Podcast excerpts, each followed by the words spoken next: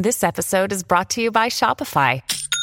Forget the frustration of picking commerce platforms when you switch your business to Shopify, the global commerce platform that supercharges your selling wherever you sell. With Shopify, you'll harness the same intuitive features, trusted apps, and powerful analytics used by the world's leading brands. Sign up today for your $1 per month trial period at shopify.com slash tech, all lowercase. That's shopify.com slash tech.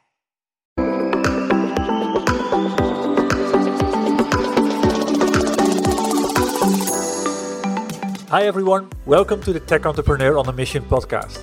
My name is Ton Dobbe and I'm the founder of Value Inspiration and the author of The Remarkable Effect. I envision a world where every B2B SaaS startup succeeds because they're creating software that customers would miss if they were gone. And here's why. Research consistently shows that 90% of all startups fail, and that's bad. What's worse, however, is that 75% of SaaS scale ups fail, companies that are supposed to have product market fit. Far too few scale ups create the traction they aspire for and fail for the wrong reasons. And I believe this should stop. And hence I created my business. And the goal that I have with this podcast is twofold. First, to inspire new forms of value creation by sharing compelling ideas and stories about the potential that we can unlock when technology and people blend in the right way. Secondly, share experiences from tech entrepreneurs like you about what it requires to create a remarkable software business and how to overcome the roadblocks to do so. The guest on my podcast today is Scott Markovits, CEO of Spontaneously.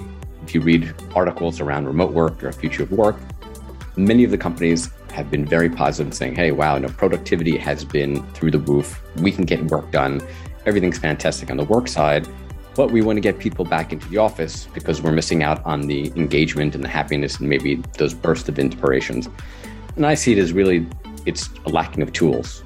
This is Scott. Over the past eight years, he has worked with over 650 early stage founders and startups, helping them to build the foundations of successful products, companies, and teams. He's passionate about building awesome new products and creating amazing employee experiences. Another aspect he's fascinated about is remote work. So much that he's hosting a podcast, Leading from Afar, that's all about remote leadership and sharing experiences, wisdom, and tools to make remote successful at companies all around the world. And this inspired him to start his own startup, Spontaneously. It's a company that's on a mission to make remote work more awesome. And this inspired me. Hence, I invited Scott to my podcast. So, we explore how switching to a remote first world has created a range of new challenges some very valuable to solve. Just think about the great resignation. We discuss the innovation opportunities ahead and how big impact can be created with seemingly very simple solutions. Scott shares how complacency and comfort in sticking to traditional thinking can put the best companies in harmful situations. Last but not least, he shares his views on creating a remarkable software business and why bootstrapping should be considered by more SaaS companies. By listening to this podcast, you will learn four things. Firstly, that we often make the mistake of creating solutions that literally mimic what we think needs to be done, without thinking about what needs to be achieved. Secondly, why often it's not the quality of the solution that prevents creating traction, but our inability to change human behaviors. Thirdly, why we shouldn't be obsessed with product market fit, but instead with problem market fit. And fourthly, why SaaS companies should avoid going the external funding route and instead focus on building a SaaS business that can sustainably thrive on its own funding. Hi, Scott. Thank you for making the time available today and being a guest on my podcast. Uh, thank you so much for the opportunity to be here and to have a great conversation today. Yeah, I mean, that's what I'm looking for as well. How I got to know you is through Lunchclub, yeah. a platform that I've been using for a while now. And I've met some very interesting people through the platform. So everybody listening to the podcast today, check that out. But how we got to, yeah, we brought together like-minded people and having discussion about the opportunity of innovation. Yeah. And that's where you told the story about your company spontaneously. I mean, mm-hmm. how Lunchclub also spontaneously brought us together. There must be something in that word. And what struck me or what inspired me is like, uh, what is the opportunity, the innovation opportunity that has actually become available through the pandemic, creating yeah. areas and pain points that we couldn't believe, yeah, like 20 months ago. It could be That we couldn't believe that whatever would happen. Yeah. So, but before we start talking about the company that you created, a little bit about you. If you would have to describe yourself as an entrepreneur in two or three words, what words would you use? Oh, that, that's a good question. Someone always learning. Good. As an entrepreneur or as a leader, and it's your responsibility to always be learning. You could always be doing things better. You could always be hearing new ways to do things, hear alternatives. So I'm a huge believer in reading and talking to mentors and just talking to everyone. I think everyone that you meet, that you come across in whatever capacity it is, you have an opportunity to learn something from them. So yeah, I'm a big believer in continuous learning. We're like-minded on that case. I always thought when I was working for Unit4, and that's up to 2017, I always thought that I knew it all, you know, or that you that yep. you knew enough. But boy, after I started my own company, then you yep. realize that's not the case. Yeah. and there's so many things to learn. So that's yeah, it's fascinating what happens then if you really are open to that. 100%. Good. Well, I mean, I'm pretty sure that spontaneously came out of listening, getting people's perspective, yeah, and learning something new. So tell me a little bit about like what's the big idea behind the company? Yeah, sure. So it came out of a, a pain point that I've had. I've been working remotely for about 10 years. I'm very much of an extrovert. So if I can think back to the days when I worked in an office, I try to avoid thinking about those days. But if I do, I very much enjoyed the once or twice a day run to Starbucks with a colleague or friend, every hour getting up, going to someone's desk, having a schmooze for five ten minutes. And those little micro interactions were very impactful and very important for me just in my mental health, my happiness at work, my engagement at work. And when I went remote, those opportunities weren't there because obviously you weren't in a physical office. You were, in theory, I was working at home, so I didn't have the people around me, so you couldn't get up and meet somebody and go for coffee. And I looked for those opportunities. I missed those for years. And probably the last 18 months that I was with InVision, I'd started this idea off just doing it. I would DM somebody random in Slack saying, Hey, I'm Scott. I'm in Israel. I'm on the support team. You want to jump on a five minute Zoom call? And people actually loved it.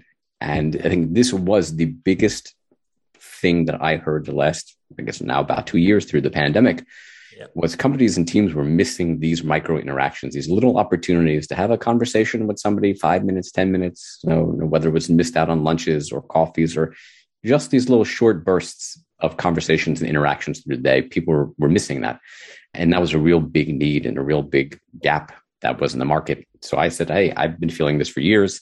I've been kind of hacking a way to do it, uh, you know, myself, but that's obviously not scalable. So I said, okay, I need to try to solve this. So I looked to make that opportunity to really bring in that serendipity and that spontaneity of just meeting somebody random once a day for kind of a short conversation with something that's very easy. Just like if you got up at the hour, got, went to the coffee machine, you bumped into someone there at the water cooler. Sure you don't know who you're going to bump into. It just happens to be at a time that you decide, hey, now I'm ready for a coffee. Let me go to the kitchen and just kind of like a little conversation. No, you're not doing a doctoral thesis. It's just, hey, how are you? Nice to meet you. How was your weekend? Did you see the game? Did you do this? And I think that was really founding the idea and concept behind spontaneously. And it all happened spontaneously at the end. I mean, I like the story. and yeah, it's such a simple thing at the end, but if you realize it, I mean, I recognize it so much because I've been working 10 years remotely as well, mean, possibly even more now. And it is indeed those micro interactions that bring you new ideas and that do something for you mentally in a big way. Mm, what do you believe is the opportunity if the world starts to adopt this idea and, and they bring these moments of serendipity back to the business? Sure. So it's pretty crystal clear. It should be to most people or everybody that the future of work is at core, at heart, remote. Again, whether that's fully remote, whether that's hybrid, whether it's some iteration of it, a good portion of the future of work will be where people work in some location or multiple locations and don't see each other and still work together. Obviously, like we've the whole world has experienced the last two years. What we've seen, if you read articles around remote work or future of work, many of the companies have been very positive saying, hey, wow, no, productivity has been through the roof. We can get work done. Everything's fantastic on the work side but we want to get people back into the office because we're missing out on the engagement and the happiness and maybe those bursts of inspirations. And I see it as really it's a lacking of tools. On the work side, probably the tools that have, have existed for maybe up to 10 years may not have been necessarily designed for remote work, but they enabled remote teams or people working in different offices to collaborate, not seeing each other and get work done. So it could be a product management tool like a Trello, like a Basecamp, something like that where you can collaborate. Even if you're in the same office, you're still collaborating in a cloud based tool. It could be a whiteboarding app like Vision Freehand or Mural. It's something that even at some point, if you were all in the same office, you still had a cloud based or some kind of tool that you're using to collaborate and get work done. But there's never really been that opportunity on the communication and the engagement side. We have Zoom as we're speaking, just Google Meet and things like that. But how have companies yeah. used those tools, right? What did you hear through the pandemic? Zoom fatigue, Zoom fatigue, Zoom fatigue. Why? Because, and remote companies have made this mistake also for 10 years. They've used this medium of video, which is the closest replication you can get for face to face interaction. And they've used it for meetings and for work. You know, stand ups, all hands, whatever it is, it's all been about work. Where the real opportunity for video is around the team building and these conversations and these engagement points. And that's why you see the companies who want to get people back in the office, it's for this face to face time, for these interactions, because the tools weren't really there, or if their tools existed, they haven't been used in the right way. So the opportunity here for spontaneously is to give that opportunity to every company that's distributed in some sense. And again, whether it's a Coca Cola who has offices all over the world, whether it's a hybrid company, whether it's a fully remote company, to build those relationships across the team in a very easy way. It's literally one click and foster those again deeper trust and deeper engagement which all the studies and statistics i'm happy to send you anything that you like have proven clearly that increases productivity increases happiness increases the, the company's bottom line. And this is really what's needed now again because you're not forcing companies are not forcing employees back into the office. They may like to think that they're going to it's just simply not going to happen. Yeah.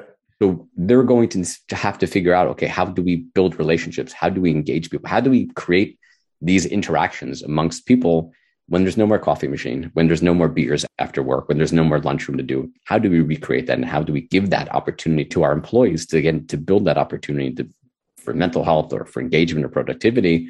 So if this is you know the opportunity that I see, it's we're moving that direction. The tools just aren't there now to empower people to meet in an easy way, uh, like a lunch club in, in the office, and do it simply. You know, there's a couple of tools that exist out there that do something similar to like a lunch club style, like spontaneously that will pair people yeah. together, but it's very much based on just a partnership, just meeting two people. And once could be once every two weeks, once every week at a specific time that the company selects, that's the time you're going to meet. Yeah. If you think about it, even in a home or back when you worked in office, when did the company ever decide, okay, it's 1132, now's the time to go for coffee? That doesn't happen. It's you saying, okay, yeah, now's a good time. Now's not a good time. It's me, the individual who decides now's the time for me to have this opportunity. So it spontaneously is really built on that idea of it being based on the individual's number one interest. Do they want to meet somebody today? Do they not? And their availability. 10 o'clock works today, two o'clock works tomorrow. Tomorrow, third day doesn't sure. work at all. Very flexible and very around the individual versus the company deciding, hey, this is the time to meet and, and how to do it.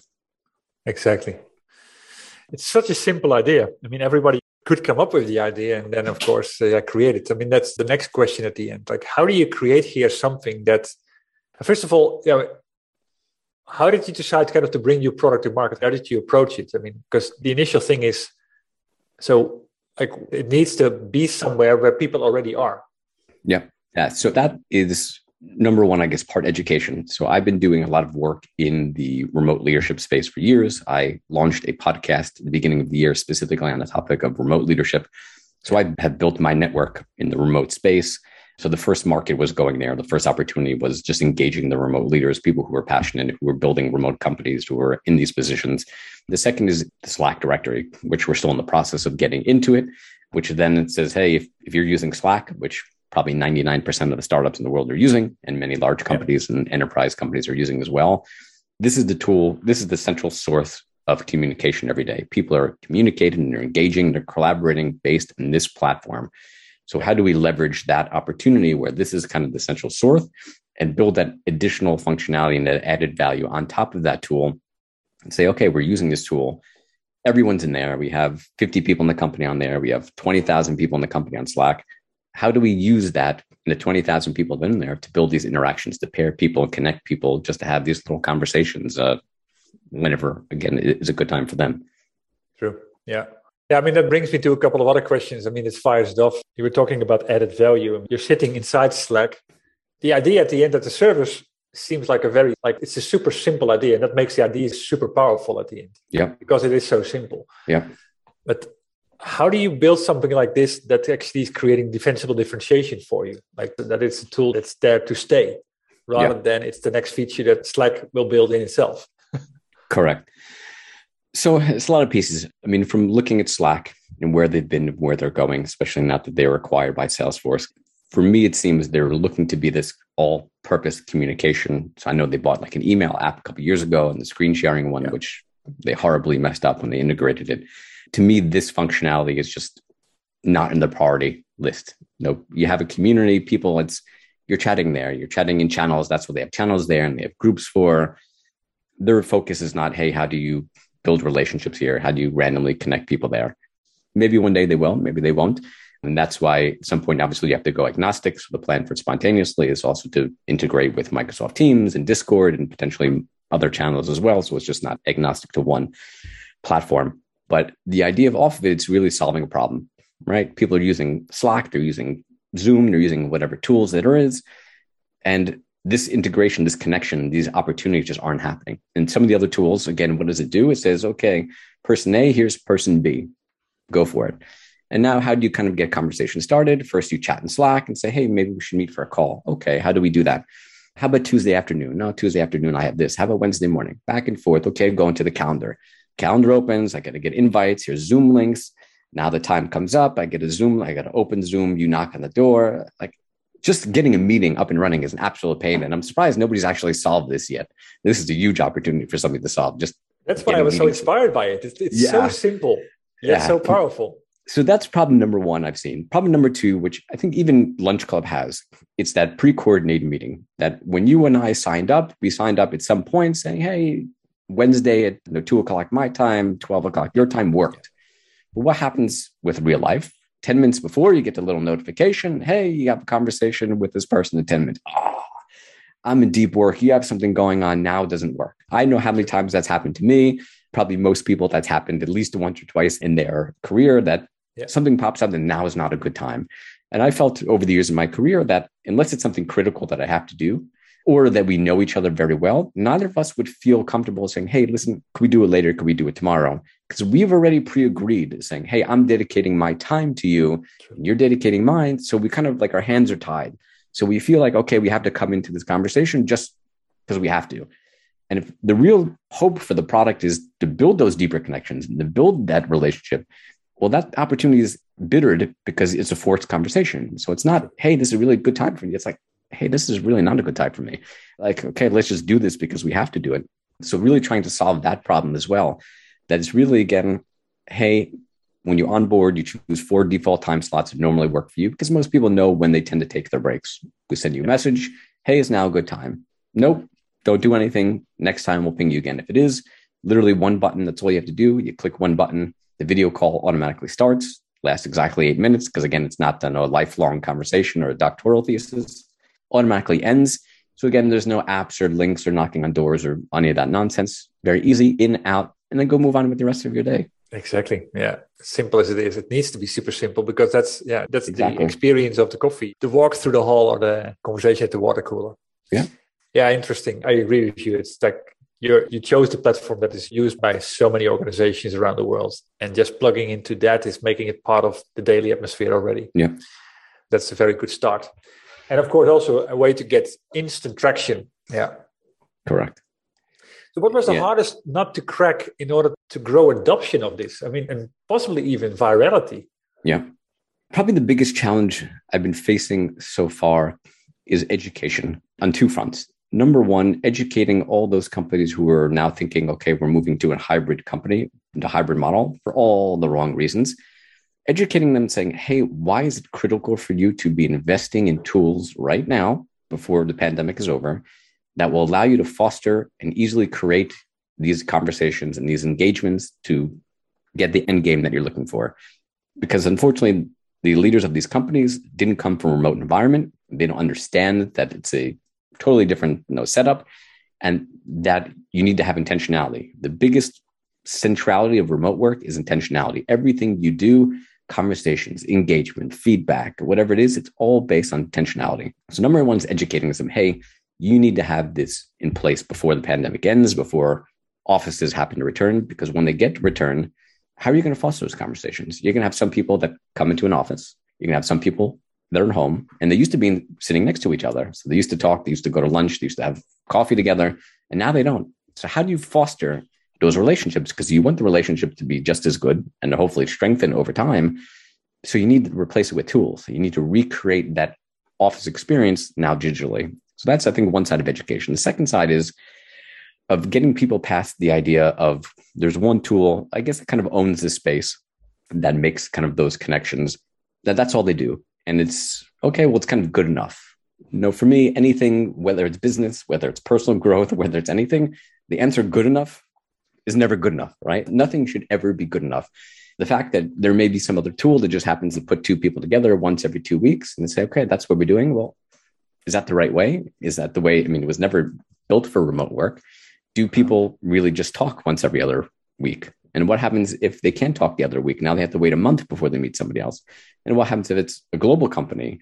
And like my experience in InVision, probably half the people I was paired with with this other tool were on the West Coast of the US. So again, I love meeting people. I love connecting, but there was no way I was coming on at eight o'clock my time to go meet somebody for a 10, 15 minute conversation. Sure. So the value of the tool obviously dissipates the more often that the conversations don't happen. And then if it's only once every week or once every two weeks. So it's really educating them, getting past that comfort mode. Okay, we have a tool in place. We have something that makes connections. Well, again, it wasn't designed for remote work and it's not the optimal.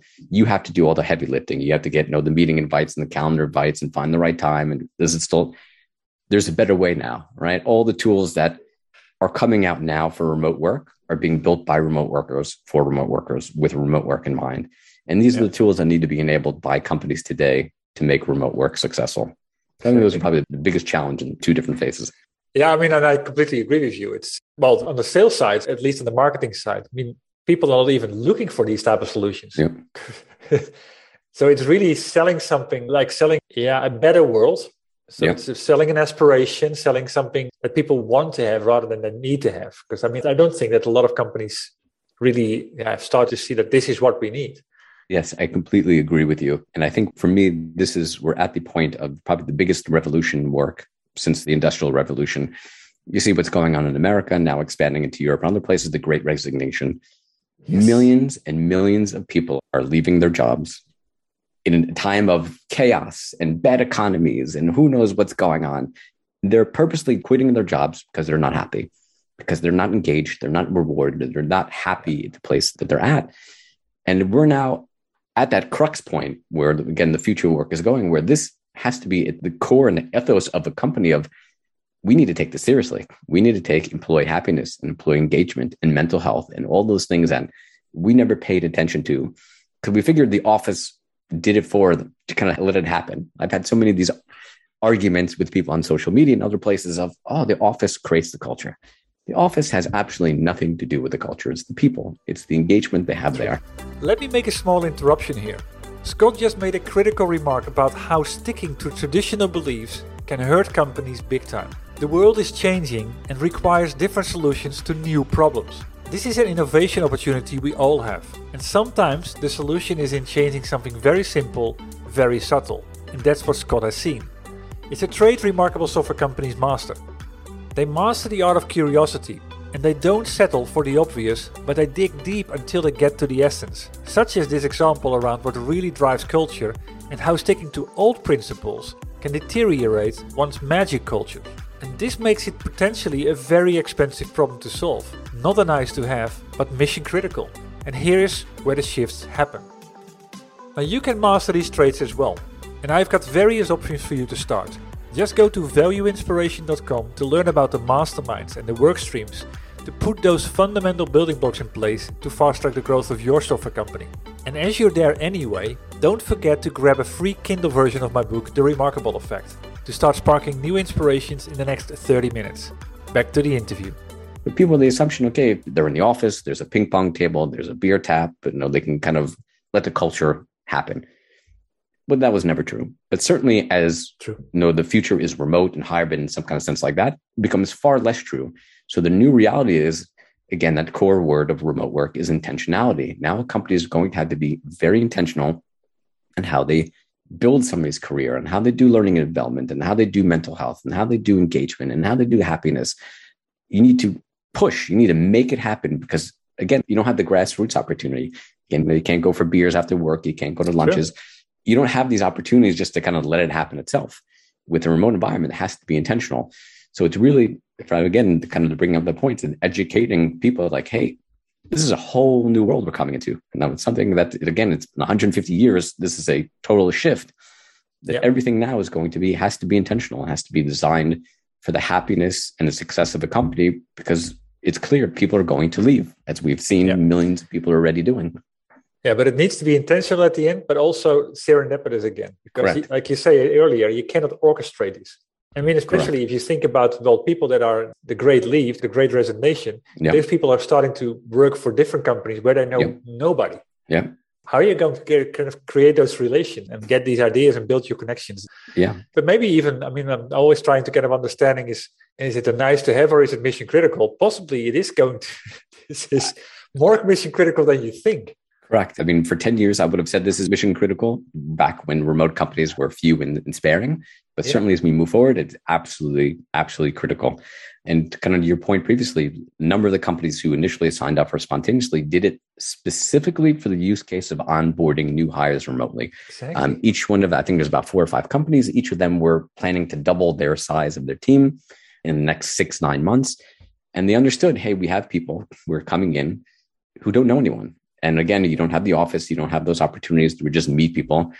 And I mean, even companies, I have a good friend who started a job about eight weeks ago at some company in the US, and he's burnt out, totally burnt out. I asked him, what happened? It's like, there's no onboarding and there's no opportunity to connect with people. I'm like isolated on my own little island. So, how do you have this opportunity where you're hiring new people and you spend probably thousands of dollars and tens of hours getting this person because this was the right person to join the company. And now for them to burn out within like the first two or three months and then to be finished because they're isolated. They don't know anyone. They don't talk to anyone outside their core team. It's difficult to meet. So even for that use case of onboarding that every day, and it's not again, it's not forced, right? It's not forced on either side saying, you, Scott, you have to meet you know, with the VP of sales today to have a conversation. And from the Maybe VP of sales, of it's like, still. Yeah. And for the VP of sales, like, oh, great. I got to meet some other new hire today. Like, I don't have the time for this. That's again very specific. Hey, hey, whenever's a good time, just raise your hand. Someone else in the company is going to raise their hand. And then voila, you meet somebody simply and easy for a short conversation, get to know somebody yeah. and, and keep going. That's what I like about the simplicity of this. So let me see. I mean, I already highlighted the whole thing of virality. The companies that started to work with your solution, how is that gone? How are these people sort of changing perspective? Yeah. So most of the companies that have signed up are remote companies or have decided to be remote first companies. They were office companies, now they're remote companies. And they understand now that people aren't working in the same office, they need to recreate those moments. They need to build that engagement. They're very much, which they should be, thinking and planning about IRLs and getting people together, you know, when the pandemic ends or when it's safe to go. But you obviously can't do that every week. You can't do that every month. So, how do you build those relationships with people in between those times where you can actually get them together in person? So, a lot of the companies are coming for this reason, saying, "Hey, we want to build these relationships. We want to strengthen these relationships. We want to build those bonds." And we want to do it very easily. And no, they were using kind of that tool that I meant. Well, I didn't mention the name, but giving that feedback, it's like, hey, it's forced or it takes a lot of work, and it's yeah. okay. I got to do it then. But very much of like the feedback I've gotten, it's hey, this is unbelievably simple. Again, literally one click. And the most important, it's literally based on me. Like I have the opportunity to decide when I want to meet. And yeah. some days yes, some days no, some days morning, afternoon, whatever it is. And that's the feedback that's really built around me, the individual. So I can meet when I want to meet and get connected when people want to get connected. And that's yeah, another good case is I have a couple teams that are using it signed on because their executive team, their team was growing, and their executive team felt like, hey, we're kind of losing touch with the frontline team. You know, because yeah. as the company grows, your calendar tends to be now filled up on a very strategic and pre-scheduled basis. So those opportunities to kind of randomly, you know, meet people lessen by the day in the month. So they wanted these opportunities to, hey, number one, obviously be able to get those connections with the people on their team, but whenever they have a space between a meeting or a meeting got canceled or a meeting got pushed off to say, hey, hey, great. Okay, now I don't have to do anything. Boom. Let me click one button. Now let me meet somebody in my company and build out again that relationship and have that access to management and all the kind of reasonings behind exactly. it. Yeah. But just do it simply and again when it's convenient for me. Yeah, it's those wow moments. I mean, in my book, yeah. I, I, talk about yeah the moments that matter, magical moments. Yeah, yeah, it's the thing that you actually look forward to. And if that starts yeah. to become sort of the buzz, yeah, then you got to create something that everybody wants to start to use. Yeah. Not that everybody, of course. I mean, the water cooler moments, of course, you don't plan them because they're wow moments, but right. but when you miss them, you start to see the value of it. Talking about yeah, something remarkable that people talk about. You've been in the industry for a while. What do you believe are, in my book, I talk about the 10 traits that define remarkable software businesses. What do you believe are traits that you should have in order to create products or services that people yeah. keep talking about? Number one, you solve a problem. So I'm yeah. very not a believer in the idea of product market fit. I'm very much in the idea of problem market fit, right? The world does not need another product. The world does not need another social media app. The world does not need another photography app but the world needs solutions to problems. So it could be a social media app that's very focused on some unique use case, or it could be a photography app that doesn't other photography apps don't allow you to do some kind of functionality to maybe some niche group or whatever it is. And that's the product that you build that you solve the problem. So in essence, that's at the heart. And I've mentored probably a thousand early stage startups and first time founders. And many of them have come in, oh, I'm having issues with churn or sales or growth yes. or, or fundraising. And I say, and it's funny because I say to them, before I look at any of your information, your deck, your website, I'm like, I'm 99% sure the problem is problem market fit. No, no, no, we have it. I said, okay. Then I look at the, I look whatever they give me, and I'm like, yes, of course, right? The problem, it's it's another product, it's another online form app, it's another collaboration tool the world doesn't need any of those things. They need solutions to problems. So I think that's number one. Number two is UX, making it super simple and super easy. And probably the greatest example of something that combined those two things, which was probably the business that impacted economy and life more than anything else in the last 10 years is Uber. Right. For many years, I lived in Manhattan. I know they start in San Francisco, but in Manhattan, if you wanted a cab in Midtown Manhattan during rush hour or on a Friday, Saturday night, going anywhere, forget it and you had strategies as being a New Yorker. Said, okay, I lived on the Upper East Side. Well, if I go to like an eastbound street that goes only eastbound, that means probably people are getting dropped off by the taxi. So maybe that would be the good place when they're getting dropped. You'd walk around for 20, 30 minutes trying to find a taxi, right? That was a nightmare. And what did Uber do? Saying instead of you going to get a taxi, you just press one button and taxi comes to you. And literally life and economy and work and everything has changed monumentally based on what Uber did and that concept. Saying, hey, we're solving a problem of how do you get from point A to point B easily and quickly? And how do we do it simply? Boom, one button, exactly. a lot car shows up. I think those analogy. Yeah, I think those are probably the two biggest things. And there's lots of other things. It's timing. You know, timing is certainly important. I have a good friend who had a company here in Israel a couple of years ago that repurposed underutilized spaces like bars and restaurants to be co-working spaces. This was obviously pre-pandemic, and the company didn't make it. I think they maybe maybe merged it into something else because the world didn't need that, right? People who wanted to work somewhere went to WeWork or went to you know, one of the co-working spaces.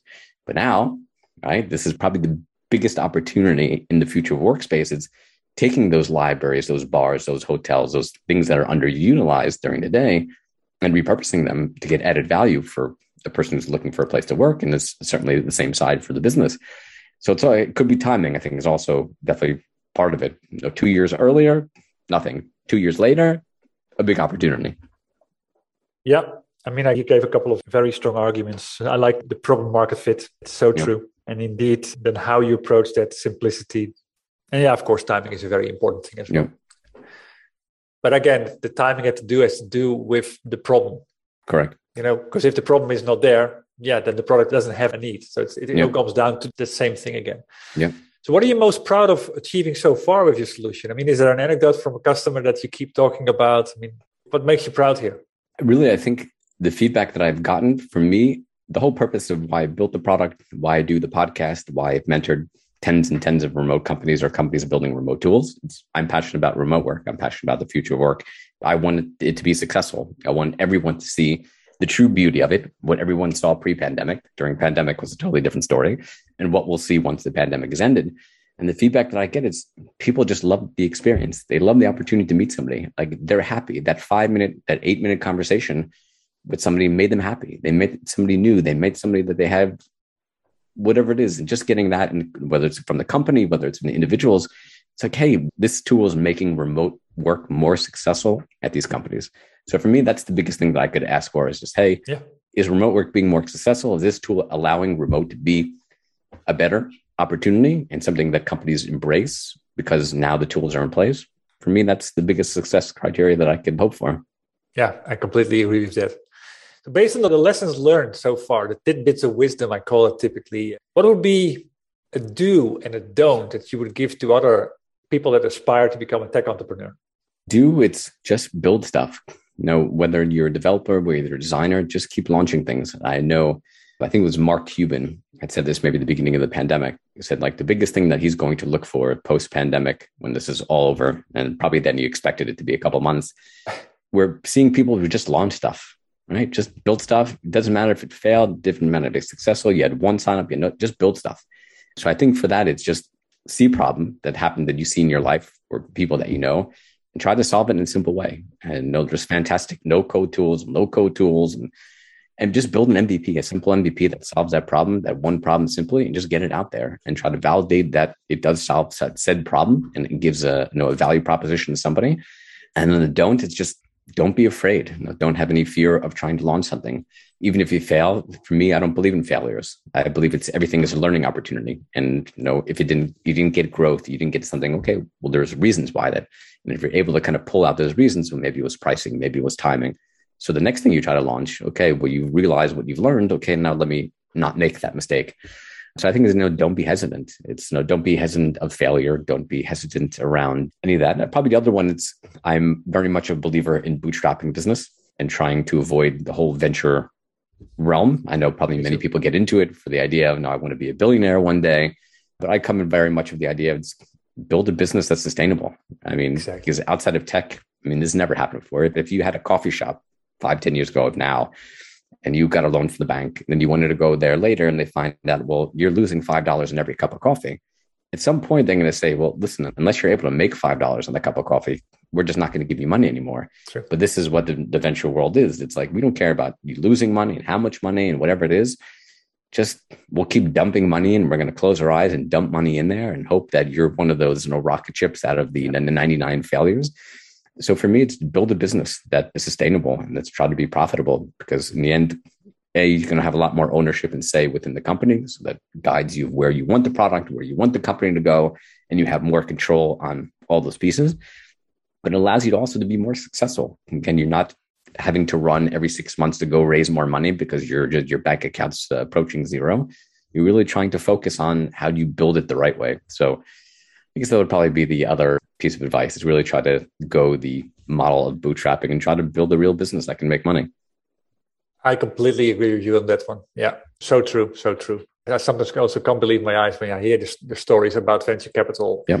And yeah, what damage it creates, especially in those first couple of years. And then you have to all earn it back, which yeah, yeah, and all the trouble you get from there. I mean, if there's anything that the I mean, people listening to this podcast, if there's anything they could do for you, what would be something that's how they can help you? What's your big ask? I guess probably the easiest one is, you know, if you're a remote or hybrid or even a distributed team that's looking to have engagement, you know, feel free to go to uh, the website and sign up spontaneously. Every account comes with a 30 day free trial. So you get to kick the tires for 30 days before you get billed. Probably the second thing is if you're in a leadership role or managerial role within a remote company, and certainly have started during the last two years, go to my podcast, Leading from Afar we're again sharing experience and knowledge about how to do it and what worked and what didn't work and giving ideas. And the third thing is, yeah, just I'm always happy to hear about feedback about experiences about working remotely and what makes you happy and what doesn't, because I'm always trying to make remote work better. So there's things that are, you know, challenges. Hey, I want to hear about them and see how I may be able to help them. Or hey, maybe this is another business or something product to add on going forward. Great yeah, these are, I mean, yeah, wise things to ask for. And I mean, you're creating, yeah, sort of a global community of people that are like-minded. First of all, because they believe in the model, but also yep. they share similar type of problems. So it's smart. So thank you for that. Where can people go? Well, to find out about your product and to say hi to you. Yeah, so so it's spontaneously S P O N T A N E O U S dot L I, or you can do dot com and obviously redirects on social media, on LinkedIn, Twitter. You can contact me on LinkedIn or Twitter, Scott Markovits. And that's probably the best way to find out more about the product, to get any questions answered. I'm here to be helpful or to give advice. The podcast is leadingfromafar.com. It's on all the various podcasting tools, Spotify, Apple Podcasts, and Amazon and so forth. And yeah, I guess worst case, people get in contact with you and you can pass them over uh, no my way. Exactly. Yeah, exactly. Well, thank you very much, Scott. This was inspiring. I mean, I like, first of all, I like the story already when I heard it first. And it tells again, like that if you get an eye for problems that are coming and you have the drive to solve them, you know, it can bring so much good both for yourself as a kind of driving the company, but actually to the world and bring yeah, those moments sure. back that we're all missing. So thanks for that. No, my pleasure. Thank you so much for the opportunity to connect and to share the story and hopefully be helpful to your community. For sure. And this ends my conversation with Scott. I hope you enjoyed it. And if so, please leave a review on iTunes. And if it inspired you, please share this podcast with other tech entrepreneurs on the mission that you have in your network. Other than that, thank you for tuning into this podcast. I had the honor to speak to Scott Markovits, CEO of Spontaneously. As said, the goal that I have in this podcast is twofold. Firstly, to inspire new forms of value creation by sharing compelling ideas and stories about the potential we can unlock when technology and people blend in the right way. And secondly, share experiences from tech entrepreneurs like you about what is required to create a remarkable software business and how to overcome the roadblocks to do so. Before I close, I have two more comments to make. If you know other tech entrepreneurs on a mission that have a story worth sharing, please send me an email at ton.dobbe at valueinspiration.com. Building the momentum all starts with revealing the ideas, and that starts with you. And if you want to know more about my book, or you're interested in joining the Remarkable Effect tribe, please visit my website at www.valueinspiration.com. Thanks for tuning in. And you could do me a big favor by rating the podcast on iTunes or provide me with your feedback directly. I'll see you shortly on a new episode.